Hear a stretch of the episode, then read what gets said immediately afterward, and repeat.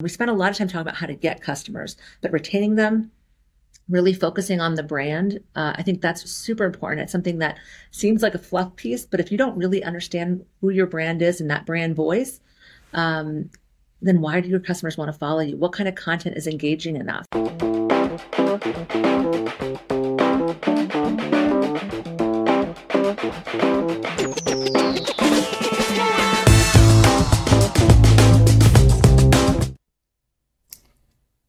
Welcome to Unpacked, the show for ecom leaders who want to level up their skills. With us, you'll learn the secrets and stories of eight figure ecom operators who have scaled category leading brands. Let's dive in.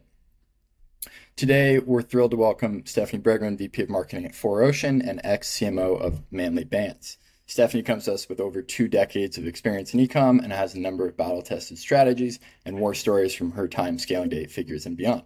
Great to have you, Stephanie. Thank you for having me, Eric. I appreciate it. Looking forward to talking. Love it. So, Stephanie, want to start with just quick background so the listeners can get to know you a little bit. Will you share a bit with us about 4Oceans, specifically the vision and mission? Yeah, I mean, 4Ocean started because of um, our CEO, him and a buddy were going to uh, Bali and they were trying to go surfing and they just were shocked by how much plastic was in the ocean. And and the fact that it was just like disrupting their trip, they couldn't imagine how bad it had actually got, you know, it actually had gotten. Um, and so what they ended up doing was talking to some of the local people that lived in that area. They even found out from the local fishermen that they couldn't even catch fish anymore because of, this, of the amount of trash and plastic and garbage in the ocean. So uh, they decided to kind of turn it into a business and uh, are taking the plastic that they are collecting from the ocean and turning them into bracelets. And then the bracelets that they're selling are then helping to pay for the impact. Uh, they've hired captains and crews from around the world in Bali and Guatemala, and we hear here also in, in Boca Raton, Florida, um, that are hired as full-time captains and crews, full benefits. They work for us to make sure that they can help continue to, to do the amazing work that they do every single day. And to this point, we've collected over 30 million pounds of plastic and trash from the world's oceans. It's incredible. And it's one of the reasons I was really excited to have you on as a surfer and gen- general mm-hmm. water creature. Big, yeah. big supporter of the mission. And Thank you so much. So, two part question for you.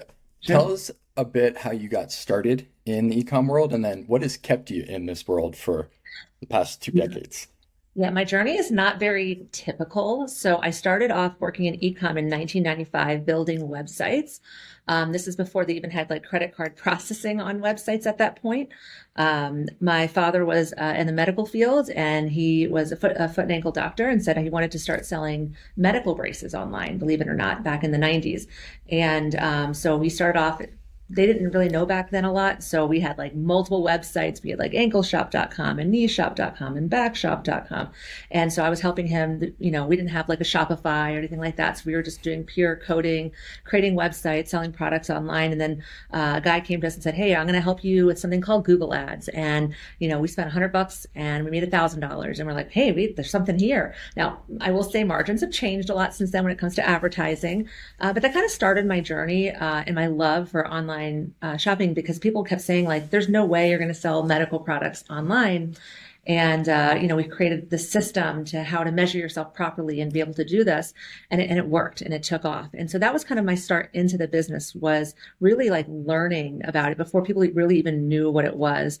Um, and then you know, then it got it turned into Amazon. I mean, I was advertising on MySpace, and you know, that's before you know, obviously before Facebook was around. So. It, I think that for me, I come from like the school of like you learn as you go. We didn't really have this uh, in school. Um, when I went to college, they actually it was their first year. They had an ecom major, uh, which we learned it was literally like HTML and cybersecurity. Um, that's really all they could teach us at that point in time, back in like 2000 and this is between 2001 and 2005. Um, so yeah, so it was really it's interesting. So I kind of got into it from a little bit of a different angle. But over time, you know, I've worked for a couple, a bunch of different ecom brands. I really specialize in like working with startup brands and helping them realize how to look at their numbers, how to look at a, a business, you know, from a whole and really work backwards to see like, what do you, what do you really want from this revenue and profit and helping to figure out what are their uh, marketing efficiency ratios need to be and how else they should look at the business differently. Because my background's not just in marketing, but because in the very beginning, uh, working with my family's company, um, it was really really just all the financials involved. So I had I take a very holistic approach uh, to ecom, uh, but it's been it's been a journey. It's been a really crazy journey. Um, and then obviously my last job, I was uh, working for Manly Bands as CMO for over four years.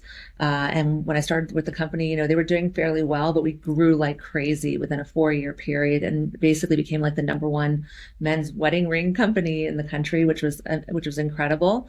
Um, and then I had this amazing opportunity to work right in my backyard here at 4Ocean uh, here in Florida. And it's been amazing. Um, so I couldn't ask for anything better from a position. Um, uh, because now not only am I handling and working with ecom, but also wholesale as well as um, partnerships, working with other brands and other companies to help offset their plastic in their uh, production line. It's an exciting journey, and big shout out to your dad for being ahead of the curve there in the '90s. Yes, for sure. He he got me into this, so it wasn't for him, I wouldn't be here. Absolutely. So, want to dive into kind of our challenges, triumphs, insights from the trenches section here. So, I want to talk to you about you you kind of mentioned it, but what phase of growth you enjoy the most? It sounds like the startups. Can you just tell me a little bit more about the why behind that? Yeah, because I think for me, I enjoy watching just the growth and I also love the fact that we have this like we have the ability to like move quickly and be agile as a company. We don't have the red tape that you typically get with much larger companies and larger brands. So it's just really exciting to see this concept, this dream of a CEO to have this like want to do something better with the world or to push their product because they know that people would really love it and to see it go from like that concept phase to like execution to be able to carry to be able to carry that out um, and to start seeing like revenue coming in very quickly. So that's probably my favorite stage is when that starts to happen. Then I would say my second stage is when we hit the ceiling. I know it sounds crazy, everyone hates that, but when we hit the ceiling, that's when the creativity can really come in and you can figure out really unique and exciting ways to continue to grow the brand. That's great. And I want to dive deeper into the that ceiling. Are there specific challenges you you typically see brands run into when when they hit that ceiling? Yeah, I think what happens is a lot of times what I've seen with certain brands, because I've done a lot of consulting in my past too, is they'll hit a ceiling and they'll say, I can't do any more than X because if I spend more than this, my efficiency ratio gets too high. Uh, sometimes they haven't done a couple things. They haven't tried optimizing their ads to the fullest potential. They haven't tried running, you know, running add to cart campaigns or other lead gen type campaigns that aren't always, you know, based off of completing an order. They haven't thought outside the business, uh, outside the box about how their business can also transition and do things a little bit differently. I mean, we're in a really unique time right now because our ad costs have gotten so tremendously high. You have to really think, what can I do differently? Whether it's getting in front of the media, whether it's um, really pushing you know virality on social media on that organic approach uh, or maybe changing the way that you're looking at your business. So like with at 4Ocean, a perfect example is, you know, on the D2C side, we're, we were doing really well selling a lot of the bracelets, but at the same time, we know that we can't change the way that we are doing things unless we look at our business a little bit differently. So what we started to realize was that there's a lot of companies out there that want to do better. They want to offset their plastics. So we created a partnerships program at 4Ocean where companies can actually offset their plastic. We have a, a buy one, pull one where you buy a partner's product and we actually pull a pound of trash from the ocean or with plastic neutrality for brands who can't get rid of all the plastic because of FDA regulations or whatever else there is. And now we can, they can make their products plastic neutral. And some of those brands have actually been able to get themselves into places like Costco and, and other stores where they didn't even think it was possible. Um, or you know because of all the competition of other companies trying to come into that space. Um, so being able to pivot and say okay we're going to still do this but if we can get a lift from this other part of our business it will allow us to be able to be more flexible with that efficiency. Um, and so it's really just finding really unique ideas and opportunities of growth. Um, i think some of the biggest stresses most small businesses have is should I be going into television? Should I be going into podcasting? Should I, you know, what other opp- opportunities do I have to grow that funnel and allow your email and allow other methods to kind of continue to close those customers? And what can I do to get them to come back? Um, we spend a lot of time talking about how to get customers, but retaining them, really focusing on the brand, uh, I think that's super important. It's something that seems like a fluff piece, but if you don't really understand who your brand is and that brand voice, um, then why do your customers want to follow you? What kind of content is engaging enough? Um, I've worked for so many brands where they go, I'm not a, a ring company, we're a media, you know? And so I think that approach really tells you that we care about our customers and we want to we want to provide them with education, entertainment, whatever it is that gets them to keep coming back and become advocates for your brand. Yeah, it's the getting creative at the right time, but making sure you're picking the right thing. And I'm a big supporter of brand as well. I think there's, you know, the, the Patagonias and, and Yetis of the world, and it's kind of like they they're media companies, right? And they stand for yes. something. So yes. um, definitely, definitely hear you there. Mm-hmm. So kind of in this in a similar vein, always love to hear kind of like the the stories like the most successful campaign you ever ran, um, and just understanding like what inspired it and what did you ultimately learn from it. Sure. Um, I'll talk about maybe two different ones. Um, I'll talk one one at Manly Bands, which was really fun. We had a huge obstacle there where people wanted to get their rings, but they had issues because they didn't know what ring size they were. And so we said, well, let's take see what we can do to take this out of the equation and let, what can we do to generate leads? Well, we created this huge lead form right before the holidays where we know that it gets super expensive to advertise, right? During like November, December. What can we do uh, in, earlier in that quarter or the end of the previous quarter to generate as much new customers into the funnel as we can so that we can spend time emailing them versus new advertising and new prospecting. So we decided to to give away a free ring sizer for an email. You provide us your email, we'll give you a free ring sizer, and it took off. It was one of our most successful campaigns. Um, obviously, we're giving away something for free. However, these are people who obviously want to get a ring at some point, and so we knew right away. Not only do we do they now know what their ring size is, we know they're a qualified lead, and it was just a wonderful way for us to be able to capture enough customers to get them into the funnel before the holiday season. So for me, that was probably one of our most successful like new campaigns when I was with them. Um, and I would say with 4Ocean, I think for us, some of the campaigns that have done really well is just going back to the basics of the brand. Uh, when I first started, um, I think they were spending a lot of time really pushing product versus pushing brand and origin story. And so once we started changing that up and really started realizing, you know, not everybody knows who we are. Um, we're doing so much good. Let's talk about it. Um, I think those are the campaigns that have done really well. And then we've also put pulled back on having content that looks high, uh, like a high end um, camera produced it versus like just taking cell phone content and really, you know, having that kind of like Instagram, TikTok kind of look where we're showing real and raw content from the field of the stuff that we're doing when we go out in these cleanups and every one of us does. So um, it, it's just it's cool to be able to bring people into it give them that behind the scenes of what we're doing and people really resonate with that messaging people want to know how the sausage is made, right? Yeah. And so it's telling that authentic story and documenting it doesn't always have to be highly produced. So definitely, 100%. definitely appreciate that. So want to talk through uh, kind of hiring, right? And we all we all know people are people are what make up a business, obviously. And I just want to better understand like what your process is around hiring and how you think about it. Well, um, I am a very personal believer that if you don't have the right people, the A players on your team, there's no way that you can be successful. Um, when it comes to me hiring individuals, whether I'm putting resume, you know, putting jobs out on Indeed, or sometimes there, has been times where I've just gone through LinkedIn and said, you know, th- these are great people. Honestly, a lot of the people I've hired are people I've worked with in the past because they've been incredible. Um, I think uh, where I am now, I think there's three people that I've worked with now, four, almost four, three and a half, I'll say, that literally work with me now that used to work with me in my previous my previous role. Um, I always am very loyal to the people I bring on. Um, I put as I, I'm very big into education, training, helping them get to where they want to be. Um, if you stand behind your team, they will do wonders for you. Um, I do not live in a silo. The success we had over the previous my previous role and where I am now is not because of me on the marketing team. It's because of the amazing, incredible people that we brought on.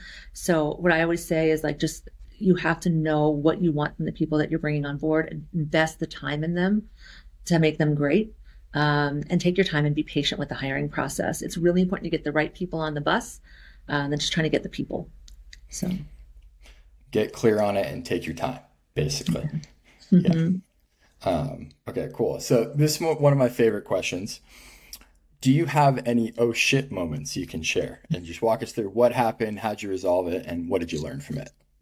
All right. Well, I don't know. I won't say that I resolved it. We we settled with it, but um, this is probably one of my biggest ones. So um, when I was working um, in my previous role at Manly Bands, we hired um, i was working to try to work i was trying to work with a big celebrity we work with a lot of ambassadors and influencers and i really wanted to work with the bachelor franchise uh, being a wedding band company and um, i actually hired um, well i won't say i hired we contracted with uh, chris harrison and uh, from who was the host of the bachelor at the time uh, so after working with them, we were really excited. We were going to do a ring line with them. He had a great record. We just knew that we would start with him and then eventually make our way to the show, similar to how there's another ring company as well that was doing it at the time. Um, so we really wanted to to try something really unique and get in front of a new audience, which was really the entertainment industry. So uh, and while it was working, it was working really great. We produced two different commercials with Chris. We had a lot of um, uh, really great content that we did. We were on a lot, we had an amazing PR coverage uh, with lots of different entertainment publications. And I remember the day, I think it was a weekend, where I saw a news article come across because there was this big controversy that had happened with Chris. I don't know if you remember this or not. Um, okay. Well, there was a big controversy that happened. And basically, as soon as it, I saw the news article about it, I said, this is not good because our, just like where I am now, like where I was before, where we were a very inclusive brand, and we had to be very careful about um, anyone who would you know represent us. Obviously, he had no stakes in our company. It was just like he was a licensed partner. Um, and he was, a, you know, obviously he was a really great guy to work with, but it was just one of those things where we said, "Uh oh, you know, what are we going to do? And I think this is one thing I will tell other brands is that it's always good to have influencers and ambassadors, but there is always a risk you have with celebrities, even no matter how long they've been doing something. I don't care who they are. Um, there's always risk involved. So if you're going to spend a lot of money, you just have to understand that's the risk that you're taking. Because guess what? When that happens, you don't get any of that money back. Um, and so then you end up having to, you know, make sure that you know, as a company, you don't get canceled for being associated with certain celebrities. And so, um, so I'm not speaking on on him individually. Just the fact that brands need to be very careful uh, when they're partnering with celebrities because we had to really like literally take everything back off the site and we had to disassociate ourselves uh, just to make sure that people understood that this was not his words were not our words as a company.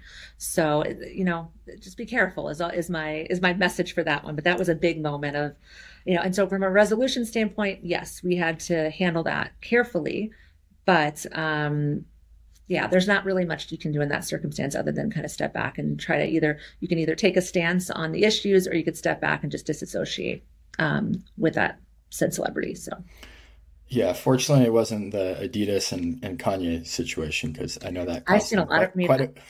yeah, there's been a lot of brands that have gone through some stuff. I mean, we saw yeah. it with a, we saw it with um, uh, like you know Anheuser-Busch recently. We've seen it with a lot of brands where um, a spokesperson can really be like make or break a brand, and it could destroy you. And so you just have to be really careful. You try to partner with the right people, set the right expectations, and um, you just try to do the right thing. Um, I mean, as I mentioned, like we are, 4Ocean is an extremely inclusive brand, so um, we just want to kind of put that out there that you know whatever we can do you know, to help with the mission. That's the most important thing for us.